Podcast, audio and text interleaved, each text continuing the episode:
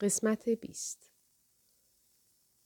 ظاهرا اتاق مشاوره یکی از معدود مکانهایی بود که در آن دو نفر پنجاه دقیقه بدون وقفه در یک اتاق با هم صحبت می کردند. این آین هفتگی بین دو انسان علا رقم این که در لفاف حرفه‌ای پیچیده شده است، یکی از انسانی ترین مواجهاتی است که افراد تجربه می کنند. من مصمم بودم که در کارم پیشرفت مالی داشته باشم. ولی حاضر نبودم این آین انسانی را به خاطر آن هدف فدا کنم و این کار شاید به نظر غیرعادی می آمد. اگر نگوییم کاملا اشتباه بود. ولی مطمئن بودم که برای آن تعداد کم بیمارهایی که داشتم نتایج خوبی داشت. اگر زمان و مکان مناسب را فراهم کنیم به داستانهایی برمیخوریم که ارزش صبر کردن دارند. همان داستانهایی که زندگی ما را تشکیل می دهند. و داستان خودم. خب در حقیقت من زمان و مکان مناسب آن را فراهم نمی کردم. چون کم کم با گوش کردن به داستانهای دیگران سرم زیادی شلوغ شد. ولی از ورای شلوغی و رفت و آمدهای جلسات مشاوره و تغییر رشته دادنها و وقتهای دکتر و عشق و عاشقی حقیقتی که برای مدتها سرکوب شده بود کم کم به سطح راه پیدا کرد و درست زمانی که به مطب وندل رفتم خودش را نشان داد.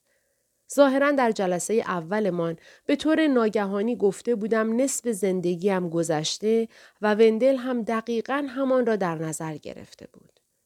وندل ماجرا را از همان جایی دنبال می کرد که مدیر دوره کارآموزیم سالها پیش آن را رها کرده بود. امروز رو دیگه از دست دادیم و روزها هم مثل برق و باد می گذشتند. سی و هفت نگرانی های اصلی امروز صبح که به مطب وندل رسیدم مثل موش آب کشیده بودم. وقتی که می‌خواستم مسافت کوتاه پارکینگ تا ساختمان را پیاده طی کنم اولین رگبار زمستانی بدون خبر قبلی شروع شد. من هم که نه چتر داشتم نه بارانی کت نخی نازکم را روی سرم انداختم و دویدم. حالا آب از کتم چکه می کند. موهایم فر خورده است. آرایش صورتم ریخته است و لباسهای خیسم مثل زالو به بدترین جاهای بدنم چسبیده است. لباسهایم آنقدر نم دارد که نمی‌توانم بنشینم و کنار سندلی های اتاق انتظار می ایستم و به این فکر می کنم که با این سر و وز چگونه به سر کار بروم که در اتاق وندل باز می شود و خانم زیبایی که قبلا هم او را دیده بودم از اتاق بیرون می آید. باز هم چشمهایش را پاک می کند. سرش را پایین می گیرد و با عجله از پشت صفحه کاغذی رد می شود و صدای تق و تق چکمه هایش را می شنوم که تا پایین راه پله می پیچد. مارگو؟ نه. همین که او هم بیمار وندل است به اندازه کافی عجیب هست. چه رسد به این که وقتهایمان هم پشت سر هم باشد. خیالاتی شدم. ولی از طرف دیگر به قول فیلیپ کیدی که نویسنده عجیب است که چطور هر از گاهی خیالات به زندگی واقعی ربط پیدا می کند. همانطور آنجا می ایستم و مثل یک طول سگ خیس می لرزم. در اتاق وندل دوباره باز می شود و این بار اجازه می دهد وارد شوم. خودم را به مبل می رسانم و در موقعیت بی می نشینم. و بالشتک های تابتا را به همان شکلی که به آن عادت کردم در پشتم مرتب می کنم. وندل در اتاق را به آرامی می بندد. عرض اتاق را طی می کند. اندام بلندش را به سمت موقعیت همیشگیش خم می کند و وقتی می نشیند پاهایش را روی هم می اندازد. مراسم آغاز همیشگیمان را با سلامی بی کلام شروع می کنیم. ولی امروز مبلش را خیس کردم. می‌پرسد حوله می‌خوای؟ حوله دارین؟ وندل لبخند می‌زند. به سمت کمد لباس می رود و چند حوله دستی برایم می اندازد. با یکی موهایم را خوش می کنم و حوله دیگر را زیرم می گذارم. می ممنونم. می گوید خواهش می کنم. واسه چی اینجا حوله داری؟ وندل شانه بالا می اندازد و می‌گوید مردم خیس میشن. انگار که حوله هم جزء لوازم ضروری اتاق کار است. با خودم فکر می کنم چقدر عجیب ولی با وجود این احساس می کنم که اینجا خیلی خوب از من مراقبت می شود. مثل وقتی که جعبه دستمان را برایم انداخت. جایی در ذهنم یادداشت می کنم که در دفترم چند حوله بگذارم. دوباره به هم خیره می شویم و در سکوت با هم احوال پرسی می کنیم. نمی‌دانم از کجا شروع کنم. این اواخر تقریبا همه چیز من را مسترب می کند. حتی در انجام کارهای جزئی مثل قبول تعهدات کوچک هم ناتوان هستم. خیلی محتاط شدم و از ریسک کردن و اشتباه کردن می ترسم. چون تا همین حالا هم خیلی اشتباه کردم و می ترسم دیگر وقت کافی برای جبران خطاهایم نداشته باشم. شب قبل که سعی می کردم در تخت خواب کتاب بخوانم و استراحت کنم به شخصیتی برخوردم که احساس نگرانی دائمیش را اینطور توصیف می کرد. نیازی بی امان برای گریز از لحظه ای که تمام شدنی نیست. فکر کردم که دقیقا در طی چند هفته گذشته تمام لحظاتم با احساس نگرانی گذشته بود. به خاطر حرفی که وندل در پایان جلسه قبلمان زد. می‌دانم که استراب نقش اساسی دارد. من مجبور بودم جلسه بعدی ما را کنسل کنم چون باید در مراسمی در مدرسه پسرم شرکت می کردم و وندل هم هفته بعدی نمی توانست بیاید. پس حالا سه هفته می شد که به حرف وندل فکر می کردم. من چه جنگی؟ او جنگ تو با مرگ. ظاهرا اینکه امروز سر راه آسمان سفره دلش را برایم باز کرده است هم یک نشانه است. نفس عمیقی می‌کشم و قضیه رحم سرگردانم را برای وندل تعریف می کنم. تا امروز هیچ وقت این جریان را از اول تا آخر تعریف نکرده بودم. اگر قبلا از آن خجالت می کشیدم، حالا که با صدای بلند دربارهش حرف می‌زنم متوجه می شوم که واقعا چقدر از آن ترسیدم. علاوه بر غمی که وندل قبلا به آن اشاره کرده بود یعنی همان که نصف عمرم گذشته است این ترس هم وجود داشت که شاید من هم مثل جولی قرار است زودتر از چیزی که انتظار داشتم بمیرم. برای یک مادر مجرد هیچ چیز ترسناکتر از این فکر نیست که فرزند کوچکش را در این دنیا تنها بگذارد. اگر دکترها متوجه بیماریم نمی شدند، ولی در صورت تشخیص زودرس درمانی وجود داشت چطور؟ اگر علت را پیدا می کردند ولی درمانی برای آن وجود نداشت چطور؟ یا اگر همه اش زایده تصورات من بود چطور؟ اگر تنها کسی که می توانست علائم فیزیکی من را برطرف کند کسی نبود به جز همین شخصی که الان روبرویم نشسته یعنی وندل چطور؟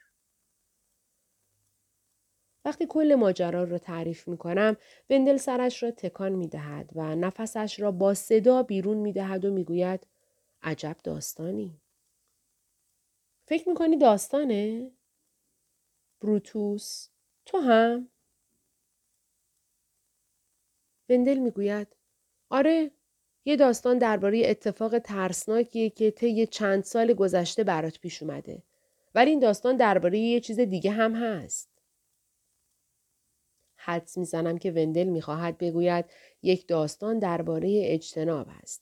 از وقتی که مشاوره را شروع کردم هر چیزی که به وندل گفتم درباره اجتناب بوده است و هر دوی ما می‌دانیم که اجتناب تقریبا همیشه به دلیل ترس است. اجتناب از دیدن نشانه هایی که می گفت من و نامزدم تفاوت های سازش ناپذیر داریم. اجتناب از نوشتن کتاب خوشبختی. اجتناب از صحبت کردن درباره ننوشتن کتاب خوشبختی. اجتناب از فکر کردن به اینکه پدر و مادرم در حال پیر شدن هستند. اجتناب از بیماری مرموزم. به یاد چیزی میافتم که در دوره کارآموزی یاد گرفتم. اجتناب یک راه ساده رویارویی است از طریق عدم رویارویی. می‌گویم یه داستان درباره اجتنابه نه؟ وندل جواب می دهد خب از بعضی جهات آره ولی من می‌خواستم بگم عدم اطمینان. یه داستان درباره عدم اطمینانه. با خودم می‌گویم عدم اطمینان البته من همیشه با دیدگاه عدم اطمینان به بیمارانم فکر می کردم. آیا جان و مارگو با هم می مانند؟ شارلوت مصرف الکل را کنار می گذارد؟ ولی حالا در زندگی خودم هم خیلی چیزها نامطمئن بود. آیا سلامتیم را دوباره به دست می آورم؟ شریک زندگی مناسبی پیدا خواهم کرد؟ آیا حرفه نویسندگیم دود می شود و به هوا می رود؟ نیمه دیگر زندگیم. اگر آنقدر زنده بمانم چگونه خواهد بود؟ یک بار به وندل گفتم که راه رفتن در اطراف آن میله های زندان وقتی که نمی‌دانم مقصد کجاست سخت است. شاید آزاد باشم ولی نمی‌دانم به کدام طرف باید بروم. یاد یکی از بیمارهایم میافتم که وقتی یک روز عادی از سر کار به خانه برگشت در پارکینگ خانه با غریبه مسلح روبرو شد و فهمید که همدست او هم در خانه پیش بچه ها و پرستارشان است. بعد از گذشت چند ساعت از این وضعیت وحشتناک وقتی که یکی از همسایه ها با پلیس تماس گرفت آنها نجات پیدا کردند. بیمارم به من گفت که بدترین بخش این اتفاق این بود که حس امنیت او هر چقدر هم که غیر واقعی از بین رفته بود. با وجود این او آگاهانه یا ناآگاهانه هنوز هم به آن احساس امنیت غیرواقعی چنگ انداخته بود. بعد از اینکه آن خانواده به دلیل ترس زیاد دیگر نتوانستند در آن صحنه جرم زندگی کنند و به خانه جدیدی نقل مکان کردند از او پرسیدم از اینکه وارد پارکینگ خونه جدید بشی هم نگرانی او با حالتی که انگار سوالی ابلهانه پرسیده باشم گفت البته که نه. یعنی ممکنه این اتفاق دوباره بیفته؟ چقدر احتمال چنین چیزی هست؟ این داستان را که برای وندل تعریف می کنم سرش را تکان می دهد و می پرسد جوابش را چطور ارزیابی می کنی؟ من و وندل خیلی کم درباره کار درمانگری من صحبت می کنیم. و به خاطر همین کمی معذب می شوم. گاهی وقتا به این فکر می کنم که وندل با بیمارهای من چگونه برخورد می کرد یا مثلا به ریتا یا جان چه می گفت. مشاوره با یک درمانگر دیگر تجربه کاملا متفاوتی است. مشاورها اصلا مثل هم نیستند و به دلیل اینکه تجربه وندل در این کار از من خیلی بیشتر است احساس می کنم من شاگردم و او معلم من است. مثل لوک اسکایواکر و یودایش. می‌گویم به نظرم ما دلمون می‌خواد که دنیا منطق داشته باشه و بیمار من هم اینطوری می‌خواست این زندگی نامطمئن رو کنترل کنه. وقتی یه چیز رو می‌فهمی دیگه نمی‌تونی اون رو نادیده بگیری. ولی اون برای محافظت از خودش در برابر چیزی که فهمیده بود خودش رو متقاعد می‌کرد که دیگه مورد حمله قرار نمی‌گیره. کمی مکس کردم و گفتم امتحانم رو قبول شدم؟ بندل دهانش را باز می کند ولی می‌دانم که می‌خواهد بگوید خب این امتحان نیست. می‌گویم خب تو هم همینطور فکر می‌کنی؟ تو اطمینان اون رو در مواجه شدن با عدم اطمینان چطور ارزیابی می‌کنی؟ می‌گوید من هم همونطور که تو اون رو ارزیابی کردی تو رو ارزیابی می‌کنم. وندل نگرانی هایی را که با او در میان گذاشتم یک به یک نام می‌برد. جداییم. کتابم. سلامتیم. سلامتی پدرم. گذار سریع پسرم از کودکی. مشاهدات به ظاهر دم دستی که هر از گاهی در جلساتمان مطرح می کنم مثلا اینکه توی رادیو شنیدم که نصف مردمی که الان توی آمریکا زندگی می کنند در دهه 1970 زنده نبودند؟ هر چیزی که من دربارهش صحبت می کردم در سایه عدم اطمینان بود. من چه مدت دیگر زنده هستم و قبل از اینکه بمیرم چه اتفاقهایی خواهد افتاد؟ این چیزها تا چه اندازه در کنترل من است؟ ولی وندل می‌گوید من هم مثل بیمارم به روش خودم راهی برای کنار آمدن با این قضیه پیدا کردم. اگر زندگیم را تباه کنم می توانم به جای اینکه منتظر مرگ بمانم که برایم اتفاق بیفتد خودم آن را تحریزی کنم. و شاید آن چیزی نباشد که می‌خواستم ولی حداقل خودم انتخابش کردم. مثل اینکه از سر لجاجت با صورتم بینیم را ببرم. این هم راهی است تا بگویم عدم اطمینان. حالش رو ببر. سعی می کنم این تناقض رو در ذهنم جا بیاندازم. خود تخریبی به عنوان یک نوع کنترل. اگر زندگیم را تباه کنم می توانم به جای اینکه منتظر مرگ بمانم تا برایم اتفاق بیفتد خودم آن را تحریزی کنم. اگر در یک رابطه بی انجام بمانم اگر در شغلم مرتکب اشتباهی شوم اگر به جای مقابله با بیماریم از ترس پنهان بشوم می توانم یک مرده متحرک خلق کنم و زمان مرگ را خودم تعیین کنم. آروین دیالوم دانشمند روانکاو اغلب درباره این موضوع صحبت می کرد که مشاوره یک تجربه هستی گرایانه برای شناخت خود است و به همین علت است که مشاورها درمانی را در نظر می گیرند که برای خود شخص مناسب باشد نه برای مشکل. ممکن است دو بیمار من مشکل یکسانی داشته باشند. مثلا هر دو در رابطه ها آسیب پذیر باشند. ولی روشی که برای هر کدام در نظر می گیرم متفاوت است. این فرایند بسیار منحصر به فرد است. زیرا برای کمک کردن به افراد در برابر عمیق ترین ترس های هستی گرایانه یا به قول یالوم نگرانی های اصلی یک روش از پیش طراحی شده وجود ندارد. چهار نگرانی اصلی عبارتند از مرگ، انزوا، آزادی و پوچی. البته که مرگ یک ترس غریزی است که اغلب آن را سرکوب می کنیم. ولی معمولا با بالا رفتن سن این ترس بیشتر می شود. چیزی که از آن می ترسیم مردن در معنای لغوی آن نیست بلکه به معنای نابود شدن از دست دادن هویتمان و از دست دادن هویت جوانتر و بانشادترمان است.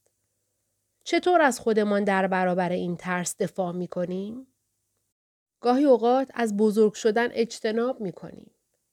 گاهی اقدام به خود تخریبی می کنیم و گاهی اوقات خیلی راحت مرگ قریب الوقوعمان را انکار می کنیم. ولی همانطور که یالوم در روانپزشکی هستیگرا نوشته آگاهی ما از مرگ خودمان باعث می شود که بهتر و با استراب کمتری زندگی کنیم. نه بیشتر. جولی و ریسک های احمقانش بهترین مثال برای این موضوع است. من تا وقتی که سفر مرموز پزشکیم را شروع نکرده بودم به مرگ خودم توجه نشان نمی‌دادم و در آن زمان نامزدم هم بهانه شد تا توجهم را از نابودی خودم و حرفم به چیز دیگری معطوف کنم. ولی نامزدم برای ترس از انزوا که یک نگرانی اصلی دیگر برای من بود پادزهری فراهم می کرد. بیدلیل نیست که سلول انفرادی به معنای واقعی باعث دیوانه شدن زندانی ها می شود. چون آنها دچار توهم، حملات عصبی، رفتارهای وسواسگونه، ناامیدی، عدم تمرکز و اندیشه های خودکشی می شوند.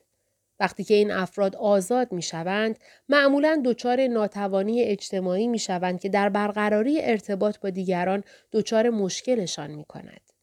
شاید این یک نسخه نهایی از اتفاقی باشد که با افزایش خواسته های ما و تنهاییمان برای ما رخ می دهد و نتیجه سبک زندگی پرشتاب ماست. و بعد نوبت به سومین نگرانی اصلی می رسد. یعنی آزادی و تمام سختی های ای که آزادی برای ما ایجاد می کند. در ظاهر میزان آزادی که من دارم شاید خندهدار باشد. شاید به قول وندل دلم بخواهد که از پشت آن میله ها بیرون بیایم. ولی این یک حقیقت است که مردم وقتی سنشان بالا می رود با محدودیت های بیشتری مواجه می شوند. تغییر شغل یا نقل مکان به شهری دیگر یا ازدواج با شخصی دیگر سختتر می شود. زندگیشان تعریف شده تر است و گاهی حسرت آزادی روزگار جوانی را می خورند. ولی کودکان که در بند قوانین والدینشان هستند تنها از یک نظر یعنی از نظر احساسی آزادی بیشتری دارند. حداقل برای مدتی می توانند بدون ترس از آبروریزی گریه کنند یا بخندند یا کچخلقی کنند. کودکان می توانند رویاهای بزرگ و آرزوهای بیپرده داشته باشند. من هم مثل خیلی از همسالانم چون ارتباطم را با آن نوع آزادی از دست دادم احساس آزادی نمی کنم و به همین دلیل برای مشاوره آمدم تا دوباره از نظر احساسی آزاد شوم. شاید این بحران میانسالی از دیدگاهی بیشتر درباره ابراز احساسات باشد تا سرکوب آنها و یک نوع گستردگی به جای محدودیت و یک تولد دوباره به جای مرگ باشد. یادم میآید که وندل گفت من می‌خواهم که کسی نجاتم بدهد. ولی وندل اینجا نیست تا من را نجات بدهد یا مشکلاتم را حل کند. بلکه اینجاست تا من را در مسیر زندگیم به همین شکلی که هست راهنمایی کند.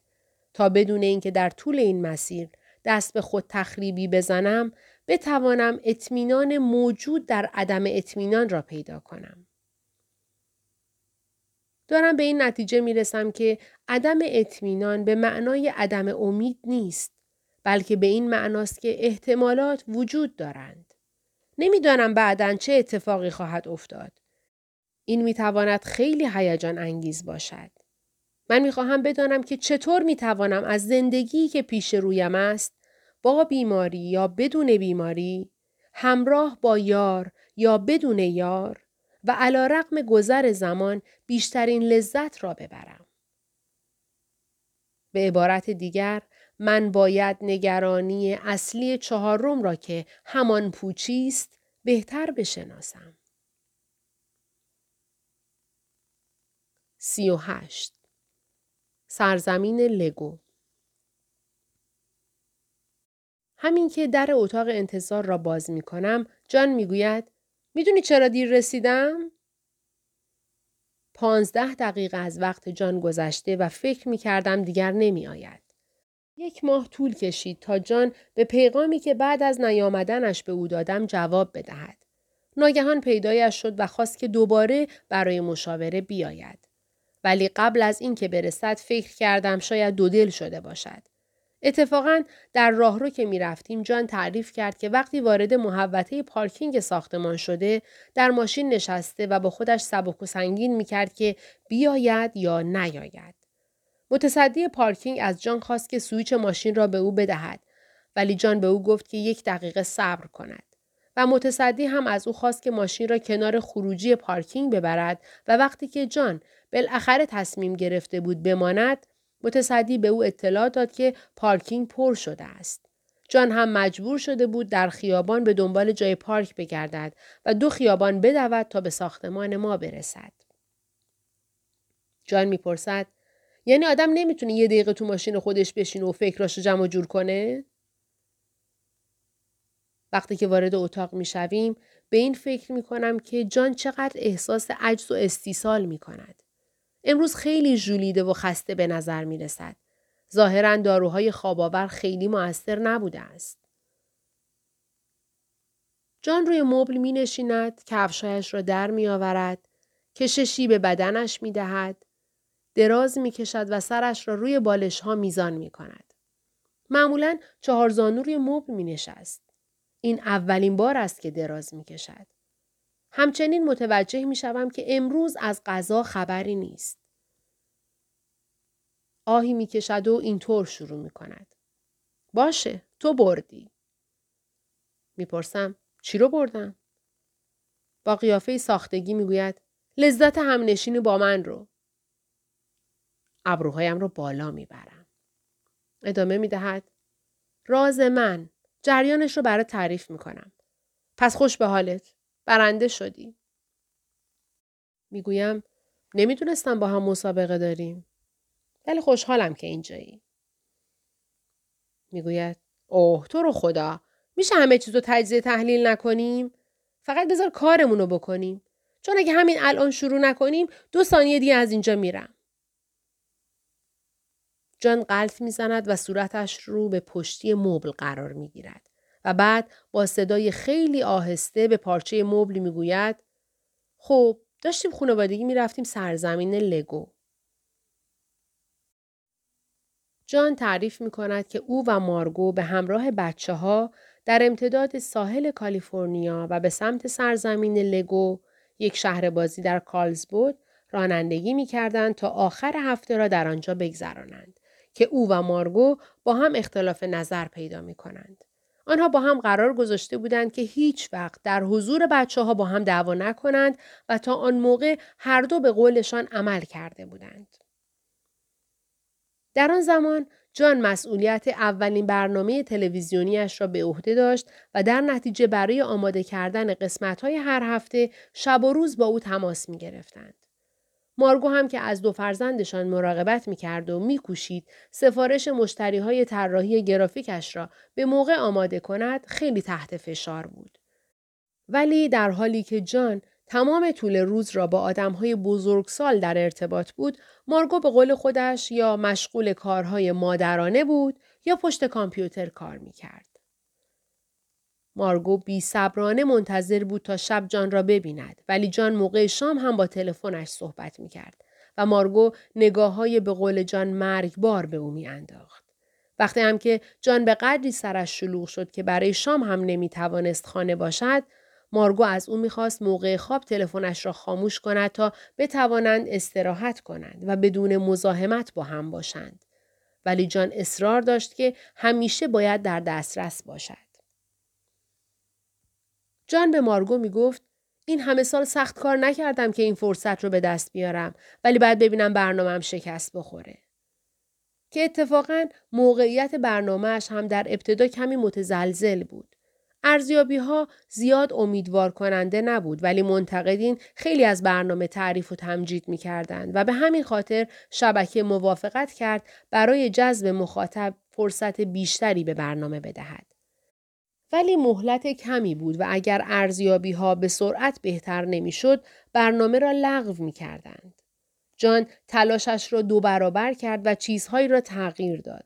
از جمله اینکه چند احمق را اخراج کرد و برنامه ناگهان پیشرفت چشمگیری کرد.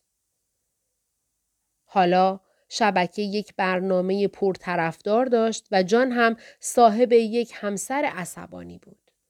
با موفقیت برنامه جان حتی از قبل هم سرش شلوغتر شد. مارگو از او می‌پرسید که اصلا یادش هست که همسری هم دارد؟ بچه هایش چطور؟ بچه ها آنقدر عادت کرده بودند با پدرشان از طریق صفحه کامپیوتر صحبت کنند که وقتی مارگو می گفت بابا اومده به جای اینکه به سمت در ورودی بدوند به سمت کامپیوتر می دویدند. حتی بچه کوچکترشان کم کم داشت به کامپیوتر می گفت بابا. بله، مارگو قبول داشت که جان آخر هفته ها را با آنها میگذراند و ساعتها با بچه ها در پارک بازی می کند و آنها را به گردش می برد و در خانه با آنها بازی می کند. ولی حتی آن موقع هم تلفنش را که مدام در حال زنگ زدن بود کنار نمی گذاشت. جان متوجه نمی‌شد که چرا مارگو قضیه را اینقدر بزرگ می کند. وقتی که جان پدر شده بود از ارتباط محکم و عمیقی که بین او و بچه هایش به وجود آمده بود تعجب می کرد. ارتباط جان با بچه هایش خیلی قوی و حتی شاید بشود گفت شدید بود و او را به یاد عشقی میانداخت که به مادرش قبل از اینکه از دنیا برود داشت. جان این نوع از عشق را حتی با مارگو هم تجربه نکرده بود. در حالی که علا رقم اختلافهایشان مارگو را عمیقا دوست داشت.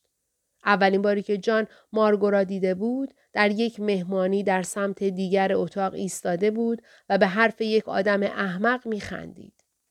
جان حتی از دور هم متوجه شده بود که آن خنده کسی است که سعی می کند ادب را رعایت کند ولی در واقع دارد می‌گوید عجب آدم احمقی. جان که شیفته مارگو شده بود به سمت او می رود. کاری می کند که واقعا بخندد و یک سال بعد با او ازدواج می کند.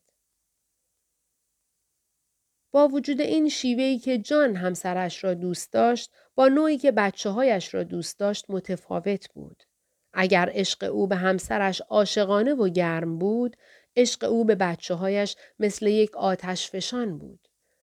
وقتی که جان کتاب جایی که وحشی ها هستند را برای بچه هایش می‌خواند و آنها میپرسیدند چرا وحشی ها می‌خواستند بچه را بخورند؟ جان دقیقا می‌دانست چرا و می‌گفت چون که خیلی دوستش دارند. و وانمود می‌کرد که می‌خواهد بچه ها را بخورد و آنها هم به قدری میخندیدند که به سختی می‌توانستند نفس بکشند. جان این عشق حریسانه را درک می‌کرد. پس چه اشکالی داشت که وقتی با بچه هایش بود تلفنش را هم جواب بدهد؟ جان برای بچه هایش وقت میگذاشت و آنها هم عاشق پدرشان بودند. و هرچه باشد همین موفقیت حرفه‌ای جان بود که موقعیت مالی خوبی برای آنها فراهم کرده بود. موقعیتی که جان که پدر و مادرش هر دو معلم بودند آرزوی آن را داشتند. بله جان در محل کارش خیلی تحت فشار بود ولی او به عنوان یک نویسنده از خلق شخصیت ها و به وجود آوردن جهان آنها لذت می برد. این همان حرفه بود که پدر جان همیشه آرزویش را داشت. جان یا از روی شانس یا استعداد یا هر دو هم به آرزوی خودش رسیده بود هم به آرزوی پدرش. جان که نمی توانست همزمان دو جا باشد به مارگو می گفت که تلفن همراهش یک نعمت است. مارگو هم گفته بود نعمت؟ جان هم جواب داده بود بله نعمت است. چون به او اجازه می دهد که همزمان هم در خانه باشد هم سر کار. مارگو فکر می کرد که مشکل دقیقا همینجاست. من نمی‌خوام که همزمان هم توی خونه باشی هم سر کار. ما که همکارات نیستیم. خونوادت هستیم. مارگو نمی‌خواست که دیو یا جک یا تامی از محل کار جان تماس بگیرند و حرفها و کارهای او و جان را قطع کنند.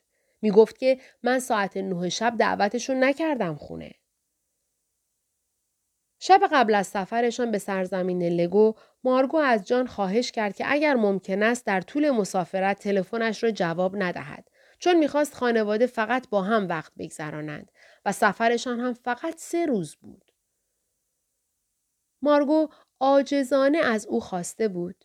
خواهش می‌کنم که تلفن رو جواب نده مگه اینکه کسی در حال مرگ باشه. و جان هم اینطور برداشت کرده بود که مگر در مواقع ضروری. جان هم برای اینکه دوباره دعوا نکنند قبول کرده بود. بچه ها بی صبرانه منتظر بودند به سرزمین لگو بروند و چند هفته بود که دربارهش حرف می زدند.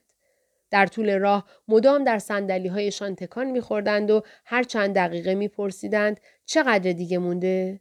هنوز نرسیدیم؟ آنها تصمیم گرفته بودند که به جای بزرگراه از مسیر خوشمنظره کنار ساحل بروند. و جان و مارگو برای اینکه حواس بچه ها را پرت کنند از آنها می‌خواستند که قایقهای توی اقیانوس را بشمارند و اینطوری بازی می کردند. و همه با هم شعرهای خندهدار می ساختند و وقتی یک نفرشان شعری خندهدارتر از نفر قبلی می ساخت همگی از خنده ریسه می رفتند. تلفن جان ساکت بود. او شب قبل به کارکنان برنامه هشدار داده بود که تماس نگیرند. جان حرف مارگو را تکرار کرده و به آنها گفته بود خودتون یه جوری کارها رو انجام بدین مگه اینکه کسی در حال مرگ باشه. جان خودش را دلداری می‌داد و می‌گفت آنها این قدرها هم احمق نیستند. اوضاع برنامه خوب بود. هر چیزی که پیش بیاید آنها از عهدهش برمیآیند. فقط سه روز کوفتی بود. حالا در حالی که مشغول ساختن شعرهای خندهدار هستند، جان به مارگو نگاه می کند. مارگو به همان شیوهی می خندید که اولین بار همدیگر را در مهمانی دیده بودند. جان آخرین باری را که مارگو این گونه خندیده بود به یاد نمی آورد. مارگو دستش را روی گردن جان گذاشت و جان چنان غرق در لذت شد که باز هم یادش نمی آمد آخرین بار که این احساس را داشت چه زمانی بوده است. بچه ها در صندلی پشت تون تون با هم حرف می زدند. جان که احساس آرامش خاصی می کرد تصویری در ذهنش شکل گرفت. مادرش را تصور کرد که از بهشت یا هر جایی که بود به آنها نگاه می کند و از اینکه اوضاع کوچکترین پسرش که جان همیشه فکر می کرد سوگلی او بوده آنقدر خوب است لبخند می‌زند.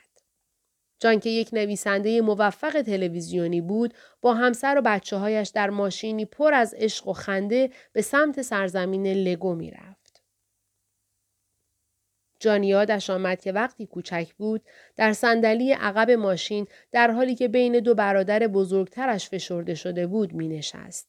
پدر و مادرش جلو می نشستند. پدرش رانندگی می کرد و مادرش در صندلی جلو می نشست و در پیدا کردن مسیر به پدرش کمک می کرد و همه با هم شعر می ساختند و از ته دل می خندیدند.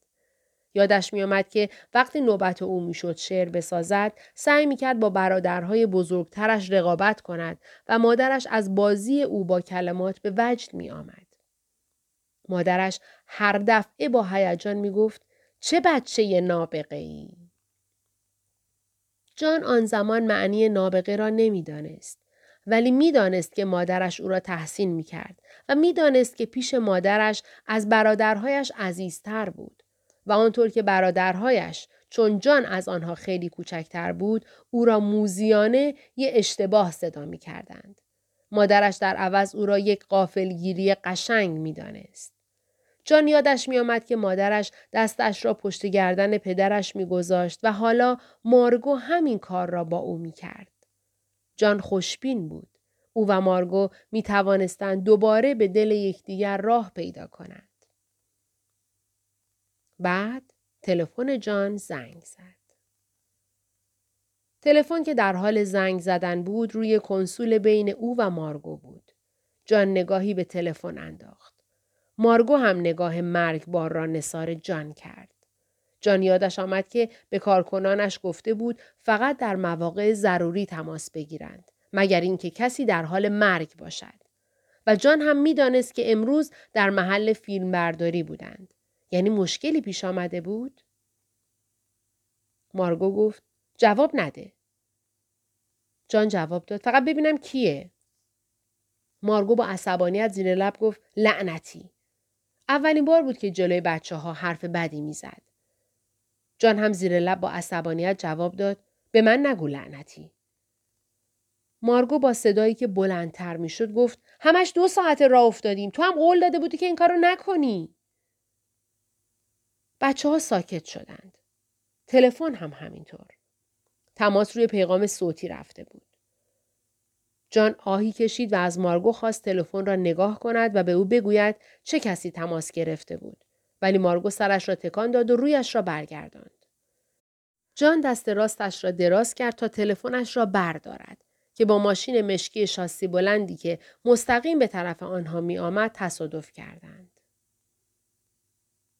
گریس پنج ساله و گیپ شش ساله در صندلی های بچه نشسته بودند و کمربندهایشان هم بسته بود. آن دو که با اختلاف سنی یک سال از همدیگر به دنیا آمده بودند مثل دو قلوهای جدا نشدنی بودند. آنها عشق زندگی جان بودند.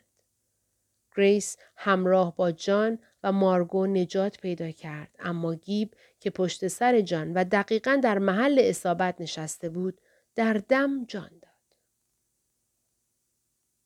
بعدها پلیس سعی کرد با کنار هم قرار دادن قطعات پازل علت این اتفاق ناراحت کننده را پیدا کند. دو شاهدی که در نزدیکی ماشین ها بودند نتوانستند خیلی کمک کنند. یکی از آنها گفت که ماشین شاسی بلند از مسیرش منحرف شده بود و زود پیچیده بود.